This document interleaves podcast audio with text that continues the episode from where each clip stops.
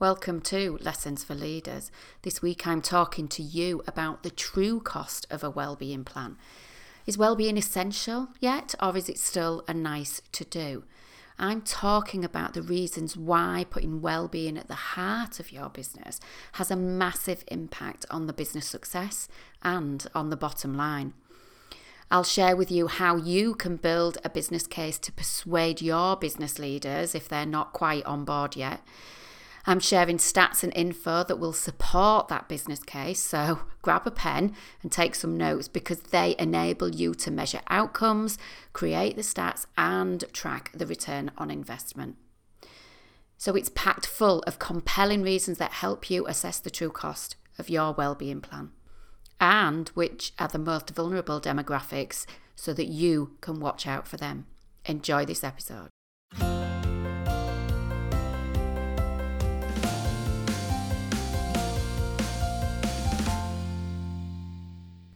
So, welcome to Lessons for Leaders. Each week, I bring you lessons, learnings, tips, and advice to enable you to lead with ease in business without the stressed out and overwhelm, so that I help you increase your performance, be resilient, and thrive in life. I'm Emma Langton, your host, leadership coach, and workplace trainer, helping you and your workforce increase that performance, improve well-being, and make the impact that you want in the world. Now, if you would like to know more about the different ways that you can work with me, but either with the making the wellbeing plans, work for your organisation, just having a uh, drop in with me to get some tips and advice in the way forward, or perhaps dealing with particularly tricky people, or um, helping you with some of the wellbeing packages that I have and wellbeing training sessions that I have, or even if it's about one to one coaching, group coaching for your managers, and coaching for your senior leaders, then please do get in touch with me. I'm always happy to have conversations. You can reach me at emma at emmalangton.com or just hop over to my website and find the booking link there that's either on the contact page or in the show notes, and you can make a booking direct into my diary so we can have that conversation with you.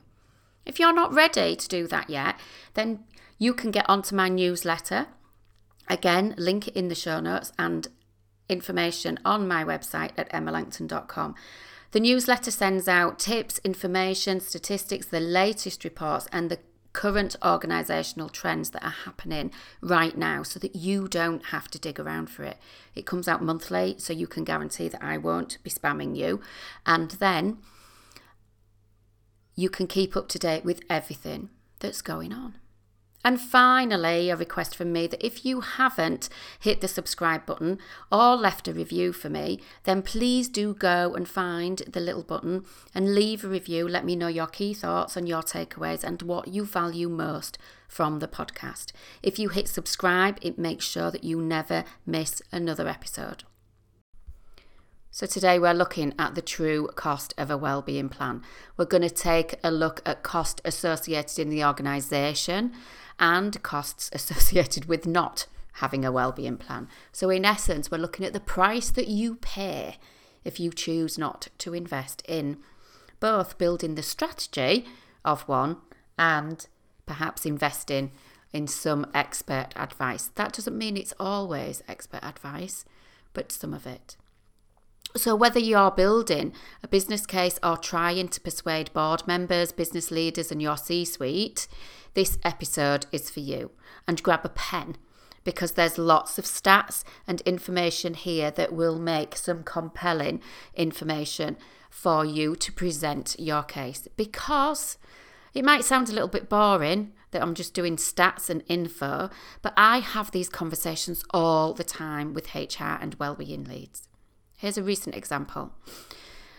Somebody jumped on the phone with me for one of my um, brainstorm sessions and she said my director wants to track resilience so that we can see where the improvements are with whatever it is that we implement um, but i'm implementing things without any budget so i said because i'm good actually at looking at the strategic way that we can persuade and influence people so i said to him what's his background what's his career path where is the focus so that we can see what it is that he's looking at and what the real issue is. So, as an example, it turned out that he's come through um, finance. Um, so, his focus is on numbers.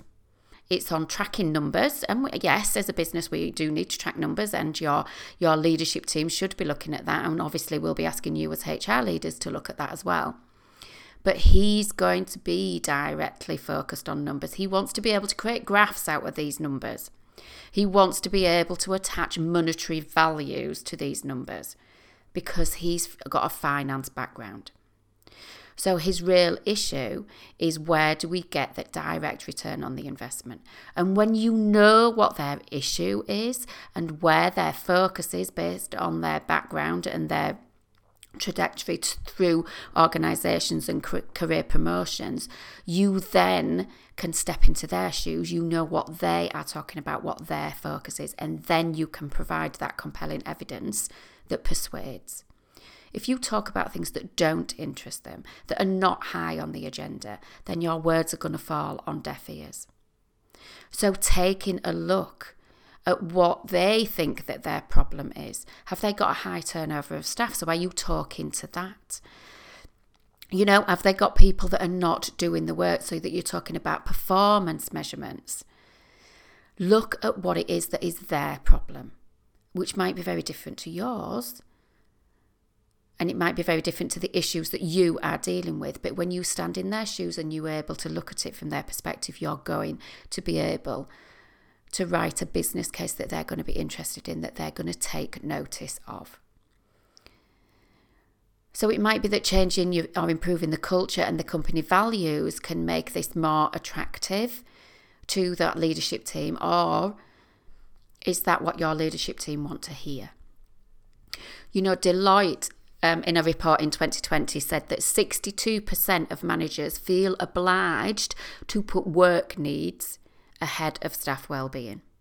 And that's because they're focusing on performance and productivity, on outcomes, rather than how do my staff feel? How well are they? Are they turning up for work? Etc. Now, as a HR and a wellbeing lead, you'll be looking at things like absenteeism, presenteeism, you know, sickness data, attrition, etc. But your leadership team may not be.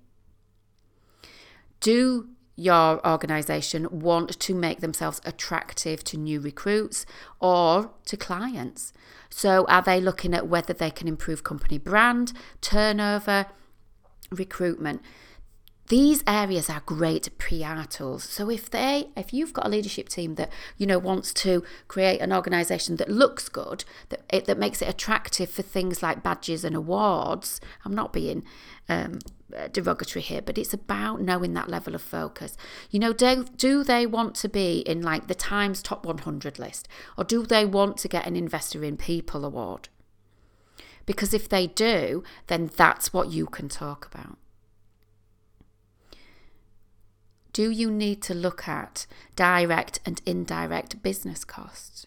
So, that again is where somebody with a finance background, perhaps, or somebody that's worried about, you know, high levels of turnover and lack of funds, maybe they want to look at that. So, do you need to take on board the amount that you're spending on healthcare, EAP, occupational health, and that type of thing, so that you can talk about offsetting some of that budget into your wellbeing plan and doing preventative work?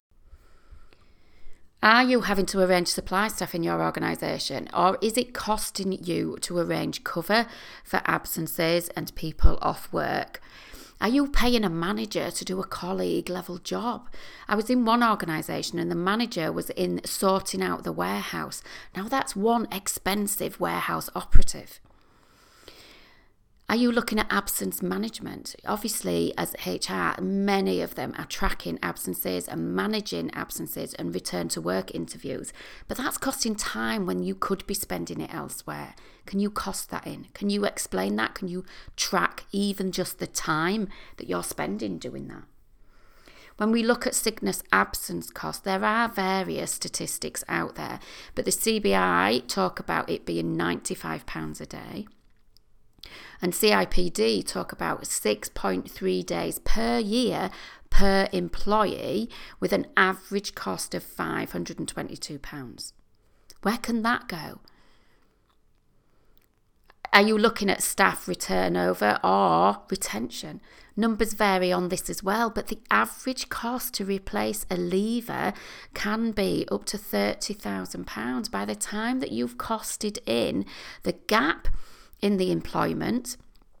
And so again, supply staff cover the, you know the impact, the uh, cost of advertising, maybe a recruitment company, the time taken to go through applications, to do uh, paper sifts, to um, send out inviting people for interview, the days that you're going to take for interviews, etc., etc., etc. You can then see where the costs begin to add up.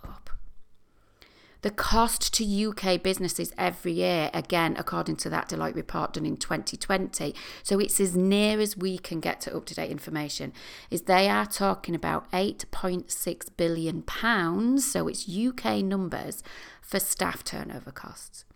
They're talking about 6.8 billion in absence costs and a whopping 29.3 billion on presenteeism costs. So, helping employees to help themselves to stay well will reduce all of those costs. And it's known that presenteeism is on the increase, and that whopping 29.3 billion is massive. Do you need to talk about employee engagement? We know this one about improving performance, employee satisfaction, increasing happiness, but it's harder to measure. It's very subjective. Yet, if you look at things like um, doing a stress survey, or if you are looking at uh, the resilience measures, then it's easier to be able to gather some numbers if you do it on a regular basis, say uh, quarterly or something like that throughout the year. These things are easier to see on the ground with attitude to work and the conversations that you have, but there are ways to be able to track these things. So, talk to me if you want some more information on that. You know, 25% of employees fear the consequence of opening up and talking about their mental health and well-being issues. I've seen this with clients when I've worked with them one to one, I've seen it firsthand. And I talked about it on a podcast a couple of episodes ago when we were interviewing with Hannah Becker, where I talked about there was a CEO that I worked with, and I asked him if he'd um, raised it with his. Um, chairman about the anxiety that he had, and he said, Absolutely not. I don't want to be seen as weak. People need a confidential place and trusted support to be able to talk about these things. And this is sometimes why I'm brought into organisations to be able to run focus groups, do one to one coaching sessions to be able to do group coaching sessions, not just for the leadership aspect, but in order to help people to feel less stressed so that then they can be more focused and improve time management and all of those sorts of things.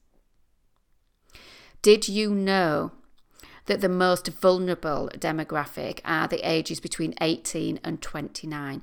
They have a higher prevalence of mental health issues, and this group is also less likely to disclose their issues and instead use holidays. Or, in the case of a previous client of mine as well, Mikey, he reported in sick with a stomach bug rather than saying he had anxiety. But the thing is, that if you make your workplace open to having these discussions and being able to report mental health issues and anxiety and stress and things like that. The thing is that for Mikey, he'd have been back quicker if he had a one day off with anxiety, you know, all that morning off to take some time, than he would have been with the 48 hours that he took off with the bug. And also, it raised his anxiety that he wasn't able to be true and then worried about, well, what if I get found out, etc., etc. So, ignoring well being can cost you in other ways, like that. But also in tribunal type cases. You know, bullying and harassment cases and constructive and unfair dismissal costs businesses up to £80,000 per case. So if people feel that they are not being looked after, that they are being harassed to get back to work, that they are being, you know, brought back to work when they're not ready, you know, or being harassed when they are off with stress and ill health and other mental health issues. Let's not forget that the stress assessment is part of your health safety executive requirements. There's information on the HSE website about this. So, workplaces need to remember to look at health and safety and provide support and that reasonable adjustment for well-being. Failure to do this means that you could end up in court. And I know this is kind of not nice and seems a bit threatening, but sometimes that's the only way that you can get leaders to listen. So keep it in your back pocket in case it is needed. It's all about thinking about the strategy of how you can best present the information that is the most compelling in your business cases. You know, in the event of a proven discrimination case, where there is no limit to the amount of compensation that can be awarded. You know, so that is incredibly costly. And it'd be so much cheaper to just get me in to do some work with them, individuals or groups, or somebody else, obviously. Um, but, you know, business leaders um, need to try and head off some of the negative behaviours and prevent claims and Organisations such as ACAS recommend strategies that focus proactively on ensuring worker well-being and fostering good workplace relations. So, whether you want a whole wellbeing strategy or whether you just want a short um, workplace intervention or series of wellbeing training, just in the lunch and learn um, hourly type sessions or half day support and training, whether you want coaching individually or in a group sessions for your staff. Or you want to brainstorm your ideas and talk through what it is that you're already doing. These are often great for standalone HR people, by the way, so you can bounce ideas around. Then get in touch with me. Get a pen and paper, write down all of these stats, give me a call and talk through these things with you. And if you're struggling for creative ways that you can provide some compelling information, or even implement some great wellbeing plans that suit your individual organisation, get in touch with me. Any questions, as ever, give me a call.